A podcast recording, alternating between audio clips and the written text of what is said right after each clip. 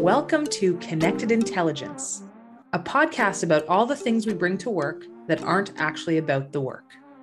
Join us in conversation about the building blocks that bring complex ideas to life. Not the code, calculations, or research, but the bonds between teammates, connection to your purpose, and the character that you build along the way. Welcome back. I'm your host, Sonia Sennik, and this episode brings back our recurring segment, Going Viral with Dr. Rosella, because the list of things we bring to work sometimes includes viruses. The COVID 19 pandemic has transformed how and where we work and made us all aware of the importance of public health. So we invite epidemiologist Laura Rosella to chat about the state of global public health. In this episode, we go back in time to explore the insights learned from the 2003 SARS outbreak, 2011 H1N1 outbreak, and how these lessons informed our response to COVID 19. A little about our guest. Professor Laura Rosella is a Canadian epidemiologist and associate professor at the Lana School of Public Health at the University of Toronto, where she holds the Canada Research Chair in Population Health Analytics. Laura is the principal investigator and scientific director of the Population Health Analytics Lab She's a member of the Royal Society of Canada's College of New Scholars and the inaugural Stephen Family Research Chair in Community Health at the Institute for Better Health for Trillium Health Partners. Laura has authored over 250 peer reviewed publications in the areas of epidemiology, public health, and health services research. Her work has been featured in major news outlets such as Forbes, Newsweek, Reuters, CBC, CTV, The National Post, The Globe and Mail, and the Connected Intelligence podcast. Laura has an incredible way of simplifying complex public health situations. We learn about the origins of the Public Health Agency of Canada, Public Health Ontario, and whether or not Laura went to SARSstock. Please enjoy Going Viral with Dr. Rosella, Season 4 edition. Laura, welcome back to the podcast. We're so excited to see you. Thank you, Sonia. Happy to be here again. We're doing something a little different today with the podcast. Instead of talking about current affairs public health, we're going to roll back the tape and reflect on learnings from past public health crises in our world and in Canada. And so, what I thought would be interesting is if you could rewind back to 2003 when SARS hit in Toronto and share with us what were you researching at the time and how did you experience SARS from a public health perspective?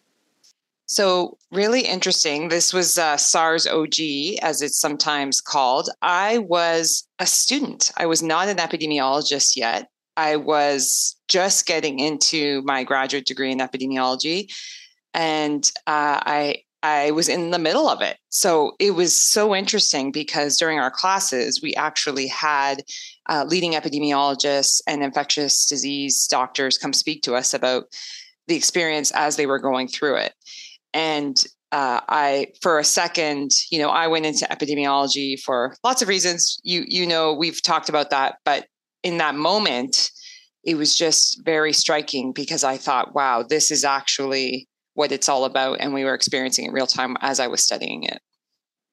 So you were studying it. And also in 2003, of course, 50 Cent's In Da Club was the top song of the year. Just so, just so everyone can just yeah. imagine what that year was like. Facebook wasn't even launched yet. Social media didn't exist yet. So the speed of connectivity between folks was so much less as well. So, how did SARS originate? Like, I'm so curious to understand how Toronto became such a hub for SARS at that time. It's, yeah, it's really interesting actually, because only a few uh, cities became hotspots outside of Guangdong province where it originated in China. So what had happened was there was a male physician that was infected in Guangdong. He was taking care of these patients with atypical pneumonia. That's what they were calling it, severe uh, atypical pneumonia, and they named it severe acute respiratory syndrome. He eventually went to Hong Kong to a hotel.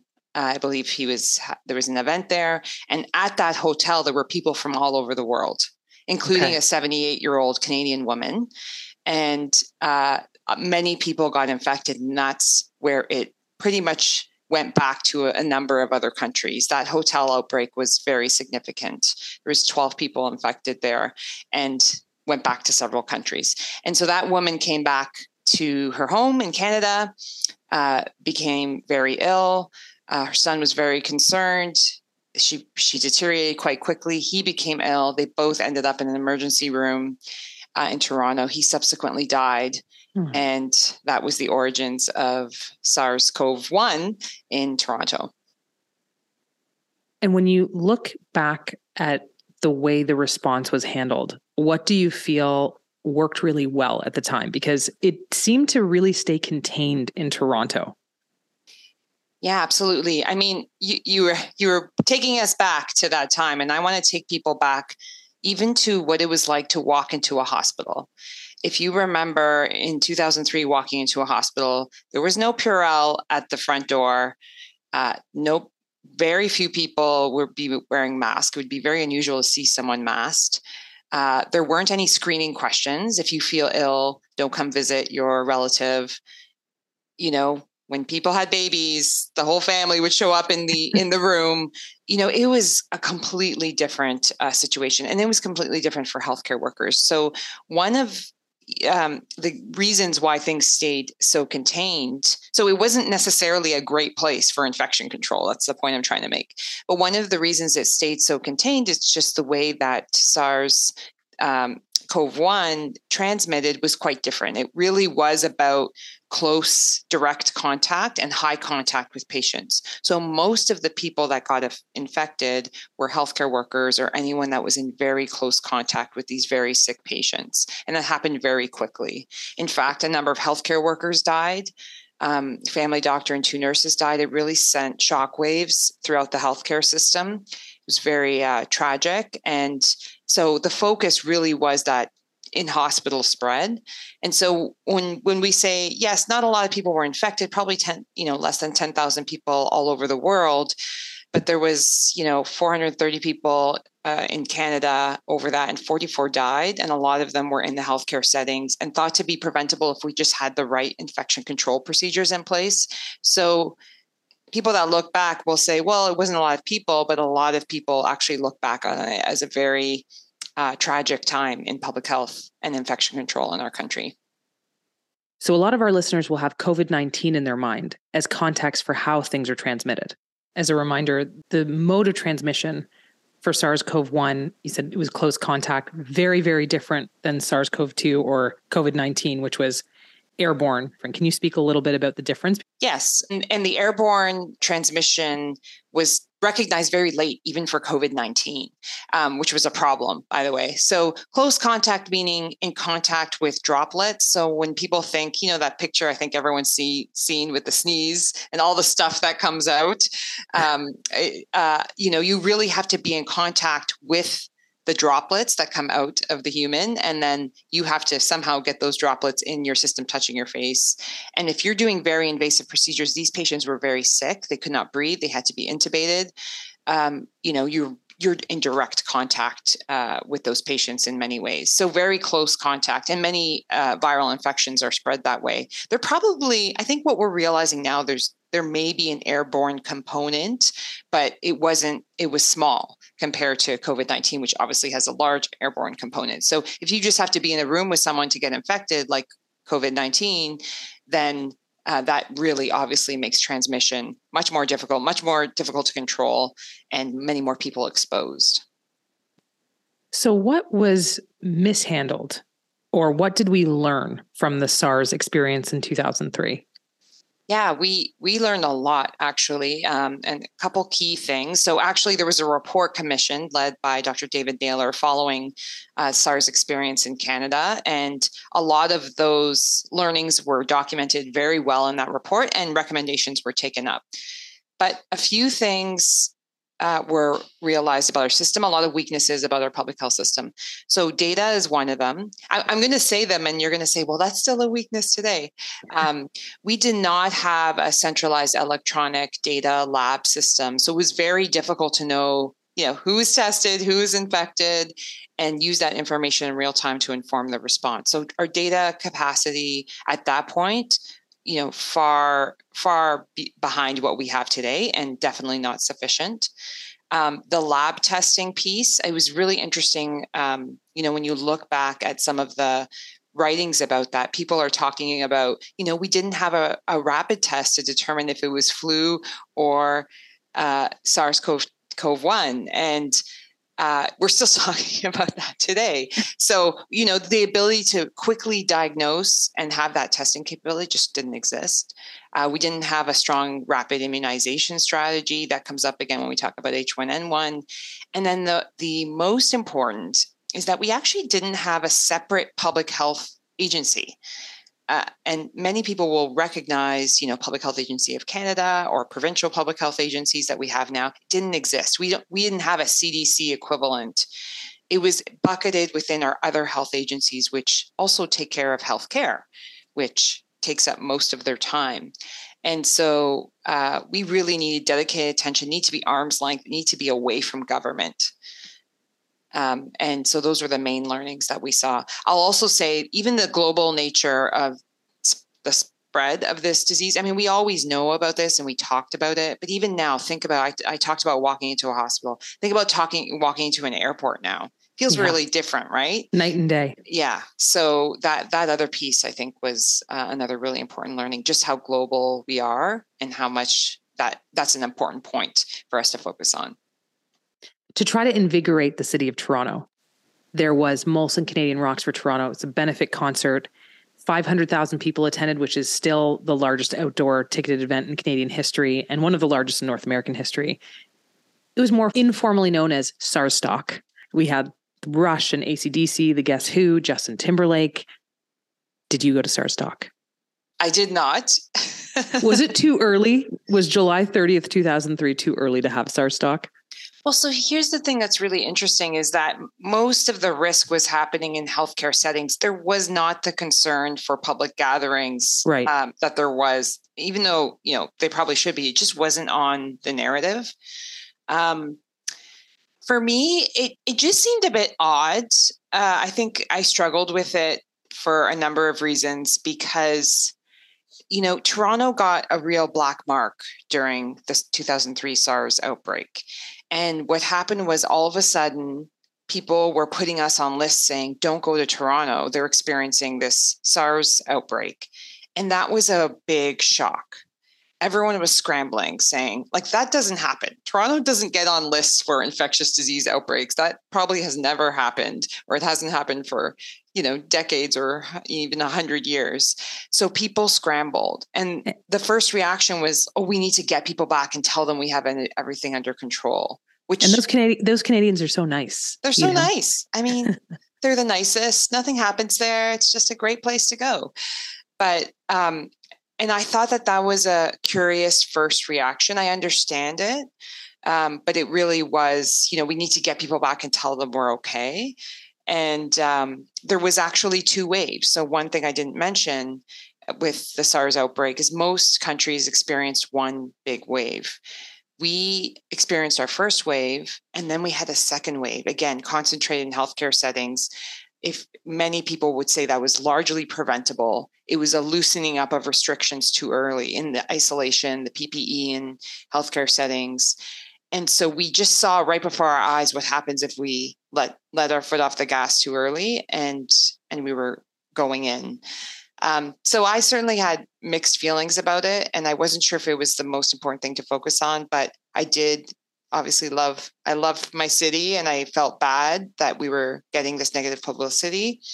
And uh, it was nice to see people rally together, but it was complex for me for sure.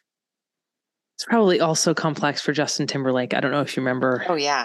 Yeah, so he was part of a very hard rock concert with the Flaming Lips and ACDC.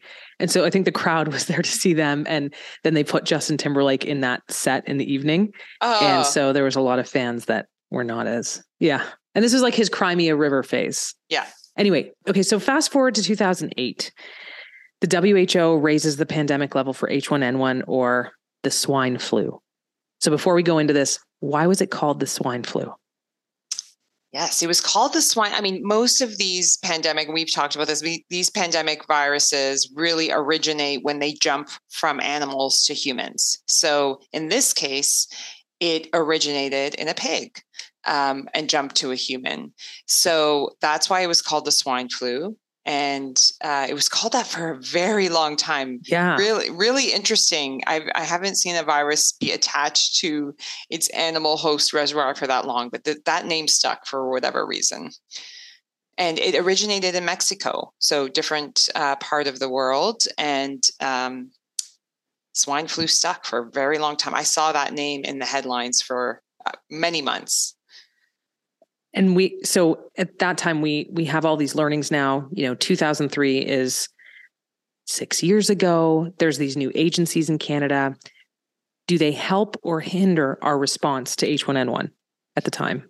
Yeah so let me paint a picture how much things have changed. So for me personally I graduated uh, and I was working as an uh, as an epidemiologist at the uh, provincial public health agency, the one that was created, one of the ones that was created um, as a result of of the SARS uh, report.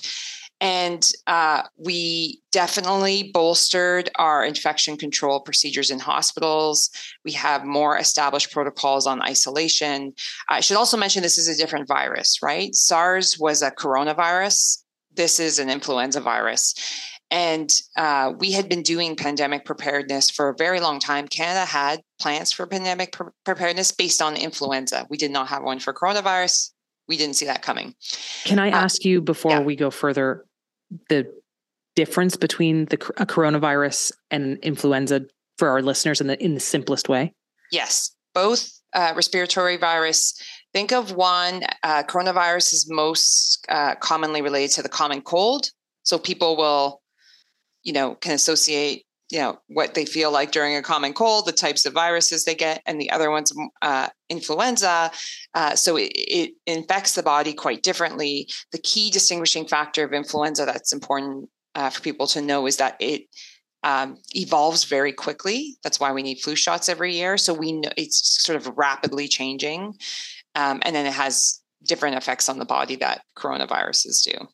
But in terms of their modes of transmission, I think we're seeing there's a lot of overlap now. I, I, again, because 2003 SARS saw that very close droplet spread, I think we were anticipating that in the beginning for COVID 19 and then realized very quickly that it was acting much more like influenza. So we now have uh, better lab capacity we have better uh, surveillance systems in place. We actually have plans for what to do when there's an influenza pandemic um, because we've been thinking about that for many years. Um, and so when this came onto on to the the scene, we were somewhat better prepared um, in a number of ways. Uh, we definitely had um, more protocols in place at the hospital level as well. So um, I was uh, they're investigating this. We were doing various um, studies to understand who who gets the most sick. Uh, are there specific risk factors? Does this behave like other flu? What happens uh, with flu vaccines, prior flu vaccines, et cetera? Um, so we were busy doing um, all of those investigations. And actually, I took the opportunity to do a study, which I, have talked about this study uh, earlier, that really changed uh, my life, changed my perspective as an epidemiologist. I tried to understand how evidence was used during the various decisions that needed to be made during H1N1. I'm in the middle of a public health emergency. This is my chance. It was always my bugaboo as someone who was more on the technical side, more on the modeling side, more on the data side. I want to know how people use decisions and why aren't they using them the way I want them to? This is my main motivation. And then uh, the, these studies and document analysis um, about how people use evidence during that was really enlightening.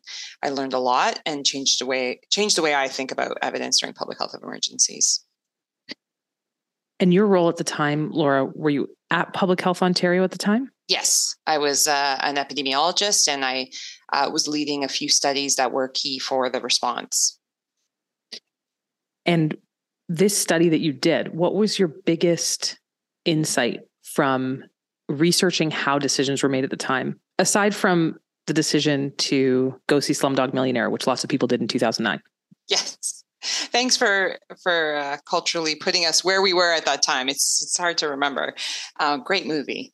Um, so, three ways people make decisions uh, was really the big thing that came out for me. Um, and the first one is there's people that make decisions based on evidence. So we wait for that very high quality scientific evidence. Like this is what I do as a scientist. I really try and make evidence as rigorous as possible, the best data, the best models. And um, so, uh, in principle, this sounds good, right? Yeah. We don't make decisions unless they're backed by the best evidence. The problem is during emergency, that evidence doesn't always exist. And actually, waiting for it to come can be very problematic. So you can get yourself in a situation if you say, well, we only make decisions based on the highest quality evidence that you're frozen when the, the best evidence doesn't exist. So that was the problem with that one. So that was the first thing that came out. The second kind of people um, or group was this policy based ideology. So evidence is important, but really it's minor we need to get people back to Toronto and get our economic situation up and running again. And we need to make sure that our uh, healthcare workers are going to come to work and feel safe. And so they're all important things. It's not that these aren't important things, but evidence is sort of a minor piece. And then there's this pragmatic group, was more rare in that you use evidence and you realize that when you have science, it's really important when you have it, but you have to balance it because sometimes there are other things that come up that no matter what the evidence, it may not change things. So, one example during H1N1 is there was a vigorous debate on N95 respirators and surgical masks in healthcare settings. And do healthcare workers require this? Again, we're still having this debate today. I think it's um, a bit more settled, but um, there was uh, nurses were very, the nursing unions were very concerned. And remember, they're coming from 2003. They've just had two of their nurses die. And they're saying we all need N95s. The evidence people are saying, but we don't actually have the evidence yet. Right. Well, that actually doesn't matter. If they're concerned and they're not going to come to work, we need N95s. So that's an example of bringing pragmatism in with evidence. And uh, there was a smaller group of, of those individuals. And so there's the strict, we want the 100% best evidence before we do anything. There's the policy group of we need to get the community back on its feet. Let's create policies that make that happen. We don't necessarily need the best evidence, we just need to move. And then that group in the middle of the pragmatic group, when you say there's it's rare and there's fewer in there, what's the profile of folks that understand how to balance those two? And do you see yourself in that group?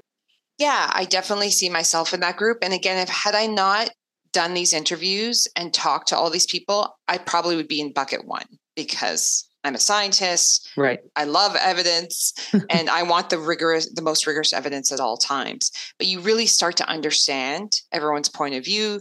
You you just kind of develop empathy of what they're struggling with, and actually that they're coming from a good place. Like they care about the population just as much as you do. They're just thinking about it from a different perspective. They're pra- placing value and emphasis on different things. And so, definitely, I do. Um, and I think actually everyone probably has an element of this in them it's hard to execute. And the conclusion that I kind of said on the study was in order to execute this, you need credibility and trust. So people need to trust you and stay with you. And you need to be very transparent about we have this evidence, so we are using it. We don't have this evidence. And so here's the assumptions we're basing it on, and we're going this way and it needs to be explicit. And this is where people fall down because if you don't tell people why you're making the decisions you're making, they lose trust. So it's all related. And I think in CDL RSC, our, our rapid screening program, we did this. We tried to build that trust right at the beginning um, because we had lots of contact and relationships. And we we're saying, listen, this is what we know. Everything was changing. Every week we had a different situation. Sometimes every day. Sometimes every day, including the science. And we always led with the science. And when we had it, it was always the primary uh, reason behind the way we were doing things. But when we didn't have it necessarily at the level we want, here's the assumptions, or here's, even though we have this science, here's the logistical things that are just a reality. And being very explicit and transparent about that's very hard to do. I think people feel um, very few people can do this and they feel vulnerable when they're doing this because you're kind of letting people into your mind as you're making decisions. You would much rather come out and say this is the evidence it's so clear and this is what we're going to do. I would rather do that. But it's not always the case. You kind of got to be vulnerable and let them in and that's what i think is hard when we are in that gray area as a society where there's some evidence, but not all, and there are tough decisions that need to be made about personal health. Um, you know, is there a bar or how do you how do you think of okay, this is a period of time where we really need to lead with evidence and with the science, and okay, now we've shifted into a, a world where we have enough evidence that people can be informed enough to make their own decisions. Because i feel like that was also a bit of a tug of war that we experienced through all all three you know sars h1n1 and covid-19 like that was definitely an energetic pull back and forth. So how do you think about dividing those two realities? It's it's really difficult um and but and i think about this a lot. The the main thing i think about is you always have to reinforce what you know and you have to say it again and again and make sure um, people know and they have a place to come back to it because you can't just tell people things once. Um, they need to digest it. They need to think about it. They might need to come back. Sorry, back. what was it. that? I'm kidding. Oh, okay. Sonia. Okay. uh, you need to tell them again and again. Um, and people need to sometimes aren't ready to hear it the first time. So that needs to come um, through in a very consistent manner in it from a trusted source. And so that's why building trust is so important. Um, I, you know, you do need to let people need to be able to make decisions, um, but you also need to be open for a conversation. It's never, here's what it is, here's what the science says. I'm going away and I'm just going to let you at it and let you see what you want to do with it it needs to be and i'm here for you for the conversation and for the questions you have. And even if it's the same question 10 times i'm here for you to listen and talk talk it through with you. And again i think that's the piece that's really hard to do when you think of sort of the top down decision maker saying this is the decision and that's it. There needs to be those in between people that actually can translate the evidence and can have the conversations and it needs to be someone they trust. And what we saw during covid-19 it worked best with different people. So people may feel more comfortable talking to someone from their own community. And we have to make sure that those people are empowered and they can answer the questions. We're still talking about the same science, right. but we're not saying it's up to you and there's no resources for you to continue having those conversations. So during those interviews you held with decision makers during H1N1, what were the types of policies that you talked about? So we studied four specific policies that were really, um, you know, highly debated during H1N1. Um, so the first one is vaccine priority. Who should get the vaccine first? Because we can't. We have a vaccine, you know, very similar to COVID nineteen. We have a vaccine. We can't get it all at once. Who should get it first? Um, and there's lots of ways to make that decision. It it's not just risk. You have to think about ethical and all kinds of value um, situations. So that was the first one. The second one was during H1N1, we used an adjuvanted vaccine. So this is a slight change to vaccines to make their immune response more effective. And they were new. This is a new technology. And so we didn't have as many clinical trials as we had with the old uh, influenza technology, and now it's it's used quite a bit and has an excellent safety profile. But at the time, we didn't have as many trials, and particularly among pregnant women.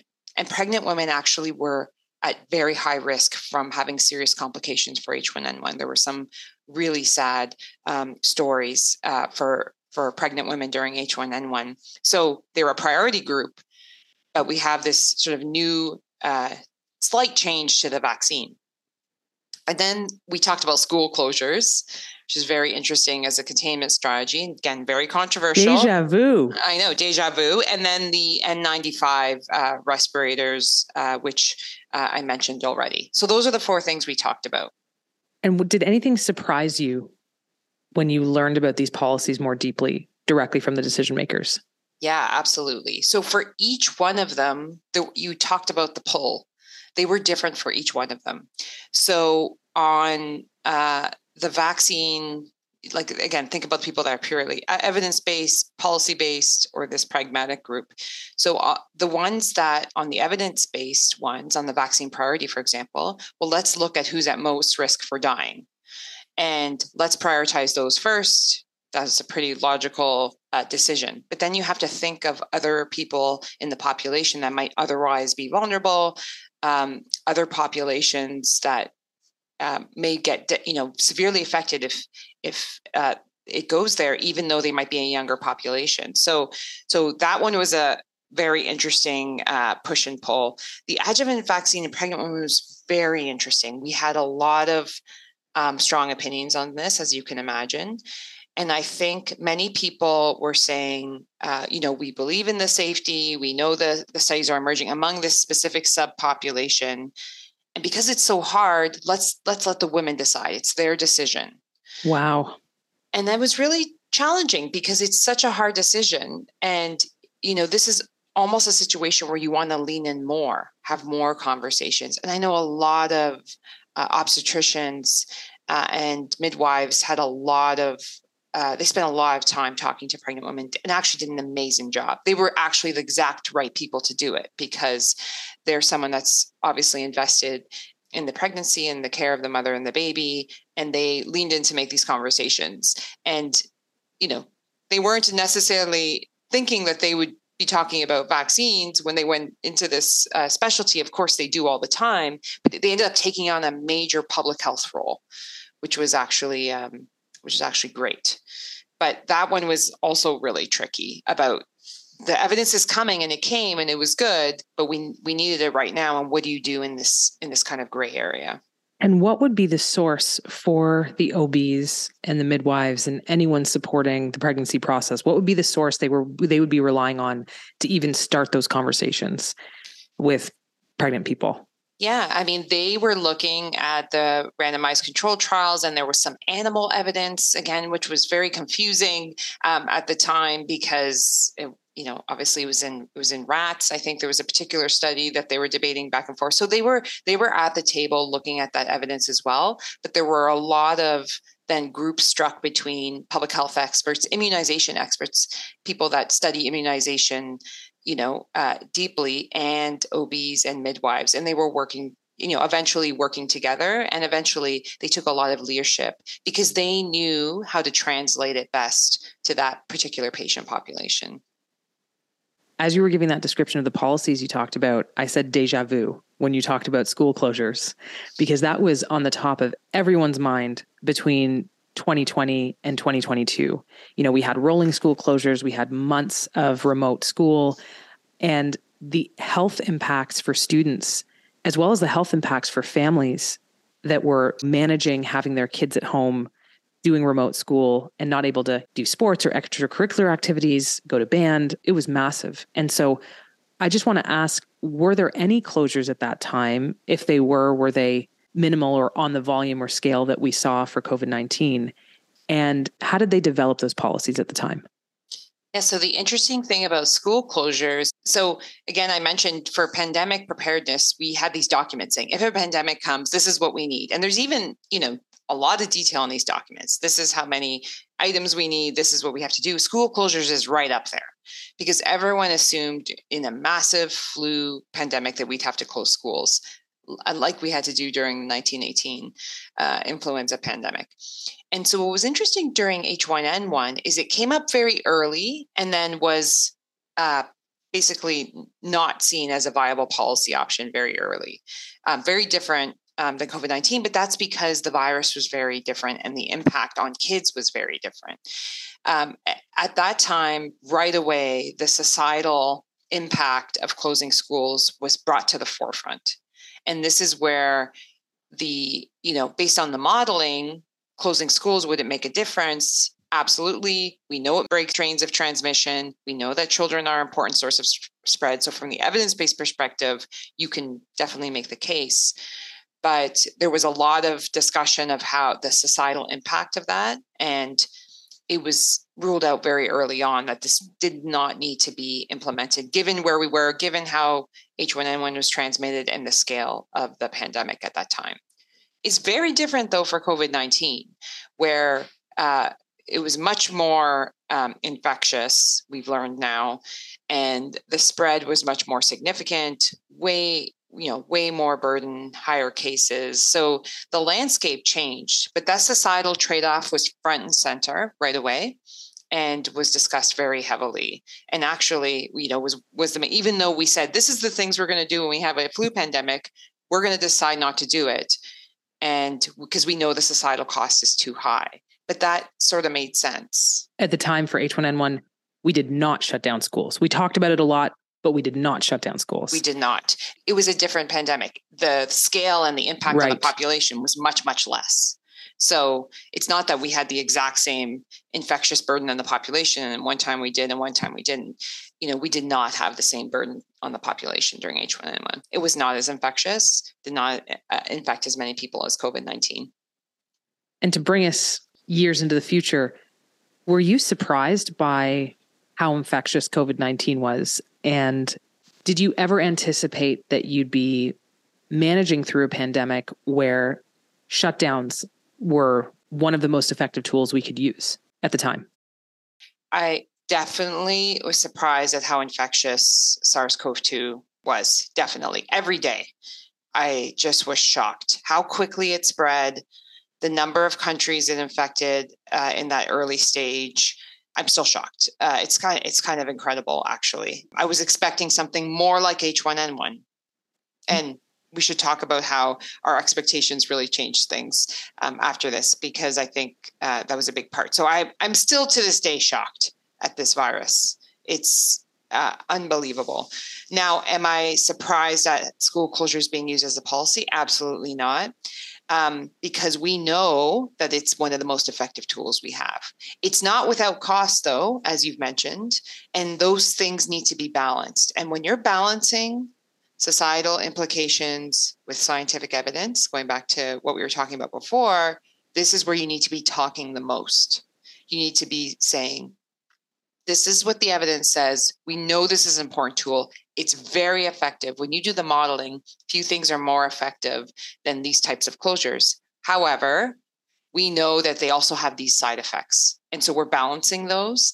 And this is how we're thinking about how we balance them. And it won't last forever. And it won't last forever. And this is why we're doing it this way at this time. And I, I do think officials try to do this. I think it was very hard and it was a very noisy environment. There were a lot of opinions. Um, I definitely think they tried.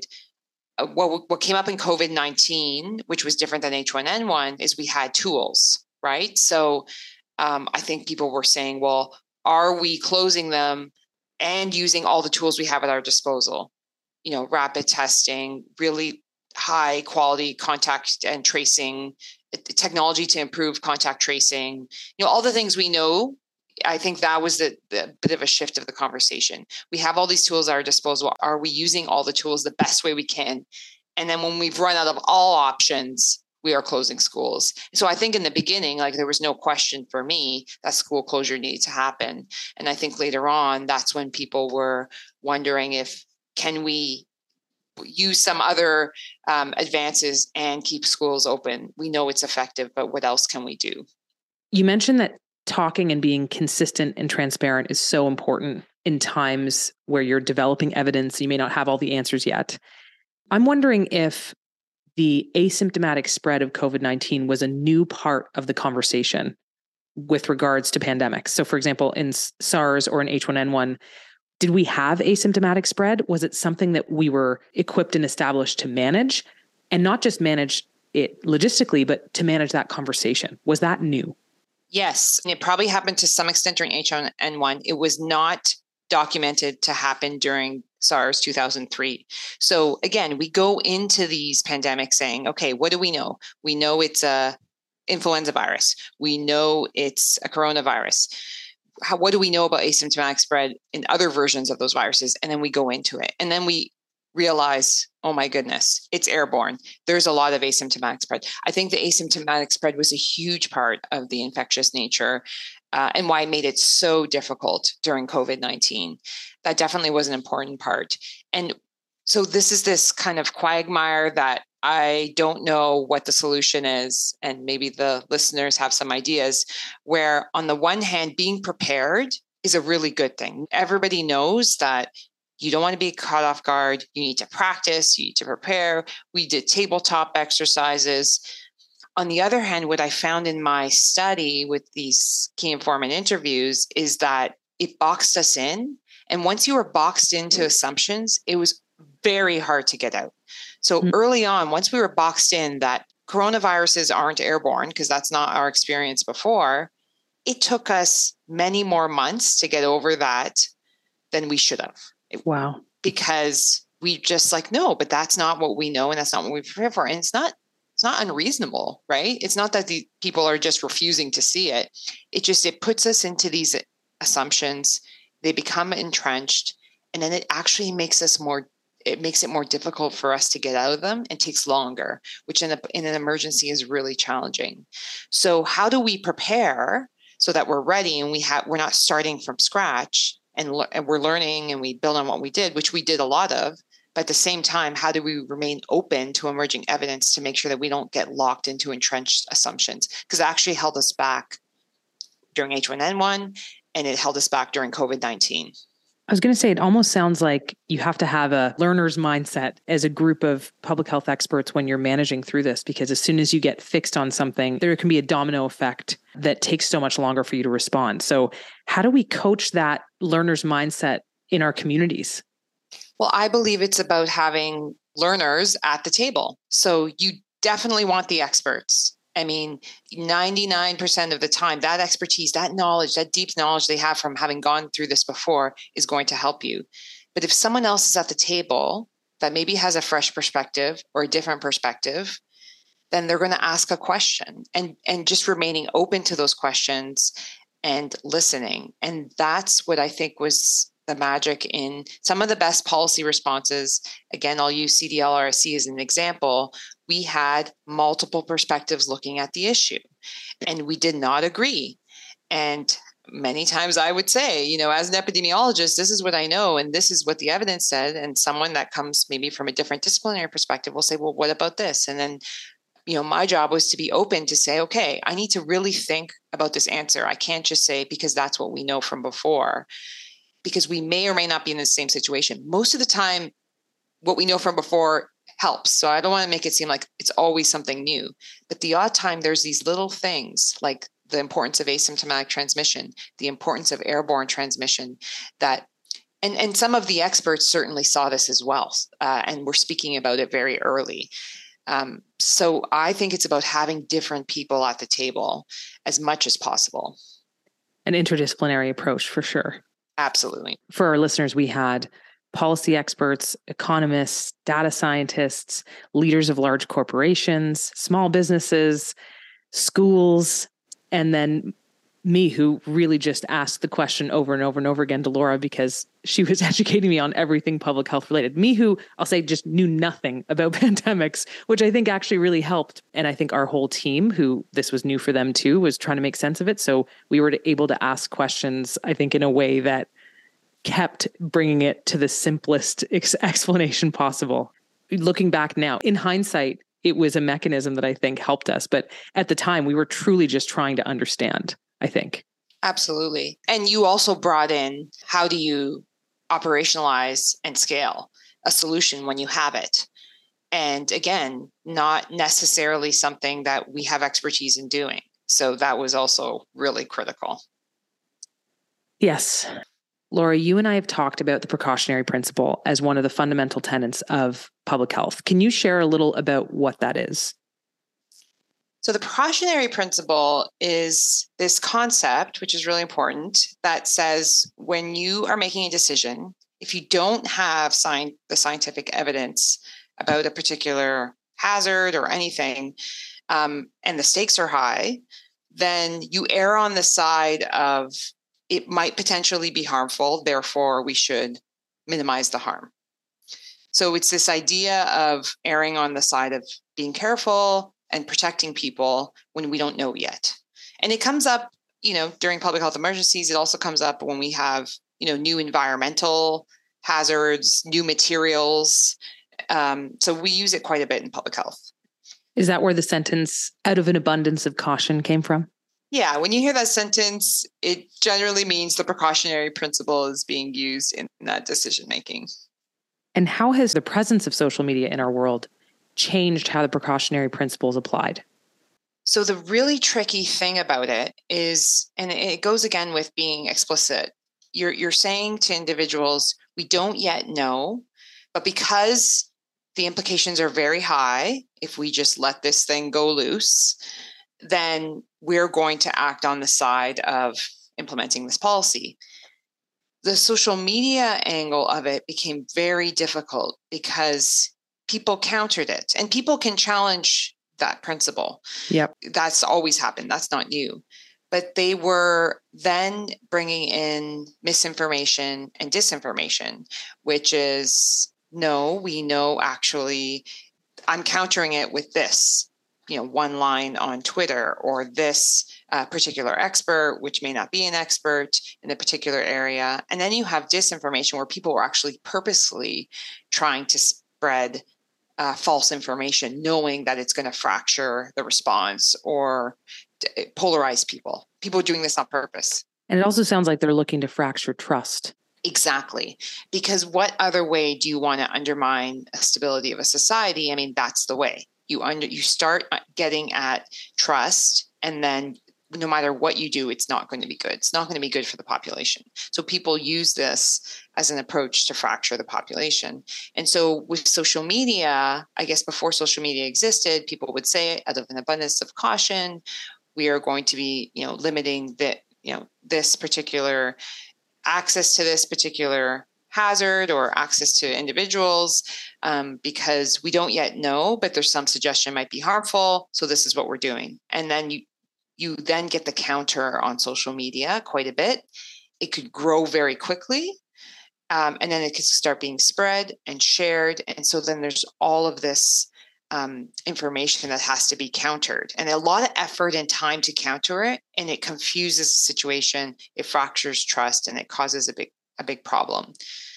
And so the precautionary principle becomes more point, important the less evidence we have because we don't yet know when we're earlier on. And that's also the point where people start establishing different positions and they start establishing, you know, lines of evidence in their own way. And that starts becoming, you know, real for a lot of people. And just like we were talking about before, once you're in that spot saying, this is my reality, it's really hard to get out of it. The evidence comes. I'm now going to talk about what that new evidence says, but I also now have to counter all of that misinformation that was being put out early on. So it really uh, adds a lot of complexity to decision making.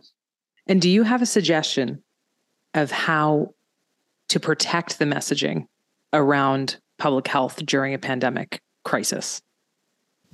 this is a really tough question and i don't have a clear answer but i do i do feel strongly that there does need to be some level of oversight in the extreme cases where you know information is being passed or shared for malicious intent and again I don't know what exactly that looks like. I think we're still trying to figure it out. I mean, like we are with everything else in social media, I think we're trying to figure out like who does it, how does it need to be regulated? do certain age groups need to be limited now like these are all questions that we're having and i see them as the same i always go back to how important it is to build those trusted bodies i wrote this in that in that paper almost 15 years ago and i still believe it today is that you need to spend time building trust and building relationships that's a long-term investment.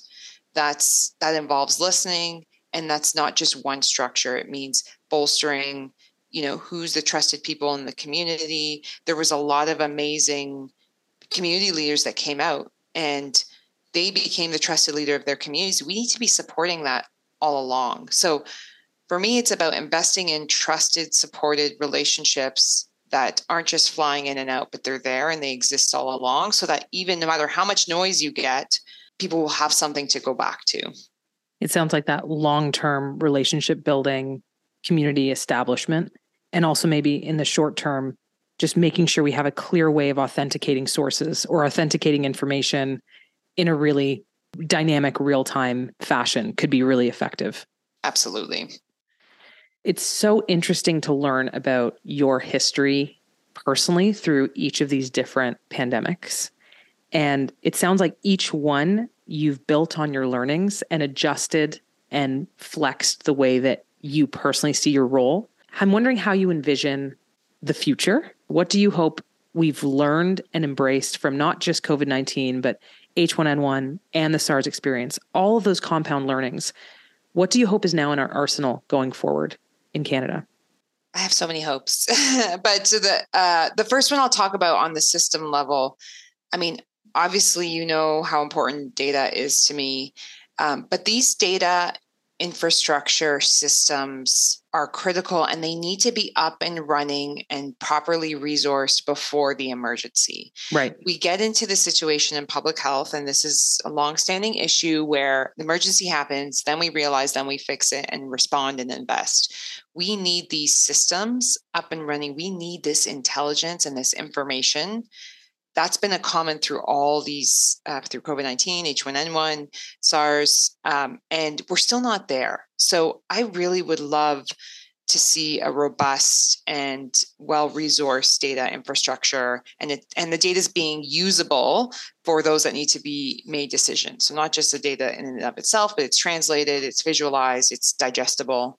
So that's my main hope. I think it's gotten better, certainly since the beginning of the story that I talked about, but we're still not there. Um, so that would be my main one. On the um, communication side of things, I I really feel that this sort of two way conversation of we need to be constantly talking to the public and everyone, really businesses, um, everyone in society, but we also needs to be listening. And those relationships need to be built and established again in peacetime, if you will. So it's really hard to build trusting relationships in the middle of emergency. I mean, in some ways it can bring people together, but what are the structures to do this? And where does it come from? And it doesn't just come from one place. These conversations and these these trusted communications need to be happening and now they're happening on social media which was a whole new thing that didn't exist uh, before. So we really need to bolster those those trusted forums for science communication. And then i would say um, i really we, we just talked about the need for these uh, teams and these solutions. There are so many technologies that we can benefit from and they're not getting out. Um, and there's there's lots of reasons why that is but i would i hope we work on some of those barriers so that we can actually use the the best minds the best technology the best ideas. I mean i have the fortune of truly being around the best minds you know about talking about so many aspects. And i just wish we could bottle that up and use it in our responses um, a bit better. So we need to build structures to enable that. So data trust, interdisciplinary teams, and the Toronto Maple Leafs winning the Stanley Cup. You nailed it. I hope the fourth is happening, but we'll see. How do we enable that? That should be a topic of a, one of your future podcasts, not with me. Interdisciplinary teams. Let's start there. Um, well, probably data, trust. I mean, that's what builds great teams, right? Let's pivot this podcast right now. Let's go. Some hockey stats. No, I'm kidding. Laura, thank you. This has been wonderful. Walk down memory lane for you, I'm sure, with your research, but we so greatly appreciate all of your insights and sharing your stories with us. Thank you, Sonia. It's been an amazing conversation. I really enjoyed uh, thinking through it. Go Leafs, go. Go Leafs, go. Welcome to the debrief, the meeting after the meeting. We're joined by your host, Sonia Sennik, and a couple of her friends from work, Amar Kaur and me, Elizabeth Chim. Hello. Hi, Sonia. Hi, Sonia. Oh, we got to fix that one. I, I fix every single one of them. Fix it in post. we never do this right. So, where do you want to take this? I know where you want to take it. Black Eyed Peas, Fergalicious, Justin Timberlake, Janet Jackson. Let's go into the time capsule. It, there was a lot of time capsule moments. Yeah. That was the era of Justin Timberlake's Senorita. I, I don't want to hurt your feelings, Sonia. Oh, no. But in 2003, Amar and I were in elementary school. it's been a year, okay? 2003. I've been in Canada for a year. I've seen my first snow. I almost didn't make it to grade five because the teacher said I should repeat grade four. Oh like, no. Justin Timberlake was not top of mind. I'm sorry, Sonia. Justin Timberlake was pretty top of mind for me at that age. That's okay. Okay. and then just for a time check for all of us and our listeners. So when COVID happened in 2020, the top Lady Gaga featuring Ariana Grande, Rain on Me. I know that was your top song, Sonia, but apparently from the billboards, the top song was Blinding Lights by The Weeknd. Oh, really? So in the COVID years, we went from the Weeknd's, blinding lights. We need to see it all the way through now. What was 2021? Levitating by Dua Lipa. I believe that that should have been the top song of 2021. I agree. 2022, Heat Waves by Glass Animals. so I'm less familiar. I'm less familiar. I'm thinking Heat Wave, Martha and the Vandellas from, I believe that's the 1960s. I'm less familiar. 1993, though, Elizabeth Chim, the Jays win the World Series. Montreal Canadiens win the Stanley Cup. In my year, Roberta Bondar was the first Canadian female um, astronaut in the International Space Station. And the top song of my birth year is I Will Always Love You by Whitney Houston. Oh, Yeah. the wins keep coming for you, Elizabeth Chim. That is a huge Nice. win. Sonia, what's your birth year song? It's When Doves Cry by Prince, but I would take the number two, What's Love Got to Do with It by Tina Turner. Mm. I would take, I would prefer. Okay, mine is End of the Road, Boyz II Men. Now we know where we are in time, thanks to the music. Yes. I love how none of us are actually trying to talk about the things that Laura discussed because she explains them so well. We have nothing to add to it. So we're just doing pop culture references here. Exactly. Any conversation with Laura is filled with insight. Did you have a takeaway? I think it was just interesting to hear about SARS specifically because I was trying to compare it to when I was younger, that's sort of the the health emergency that was happening and I was comparing it to right now the children in schools, the much younger generation that was living through COVID, how they will think about COVID in the future. Because for me, I I thought back to it, I'm like, well, yeah, I remember, you know, going to get our vaccine, like we stood in line and like a whole thing happened, but it didn't impact me as much. But I feel like anybody who was in that sort of like elementary school timeline will probably think about it a lot more. And it was kind of comforting to hear that Laura said she was shocked with how Mm. infectious it was, that folks like her who study this all the time were surprised by just how much it transmitted and how quickly it did because they hadn't really seen something like this before. Which is comforting because we've never had to deal with something like this before. It's good to know that the scientists also were learning Yeah. so many new things, not just the regular everyday person like us.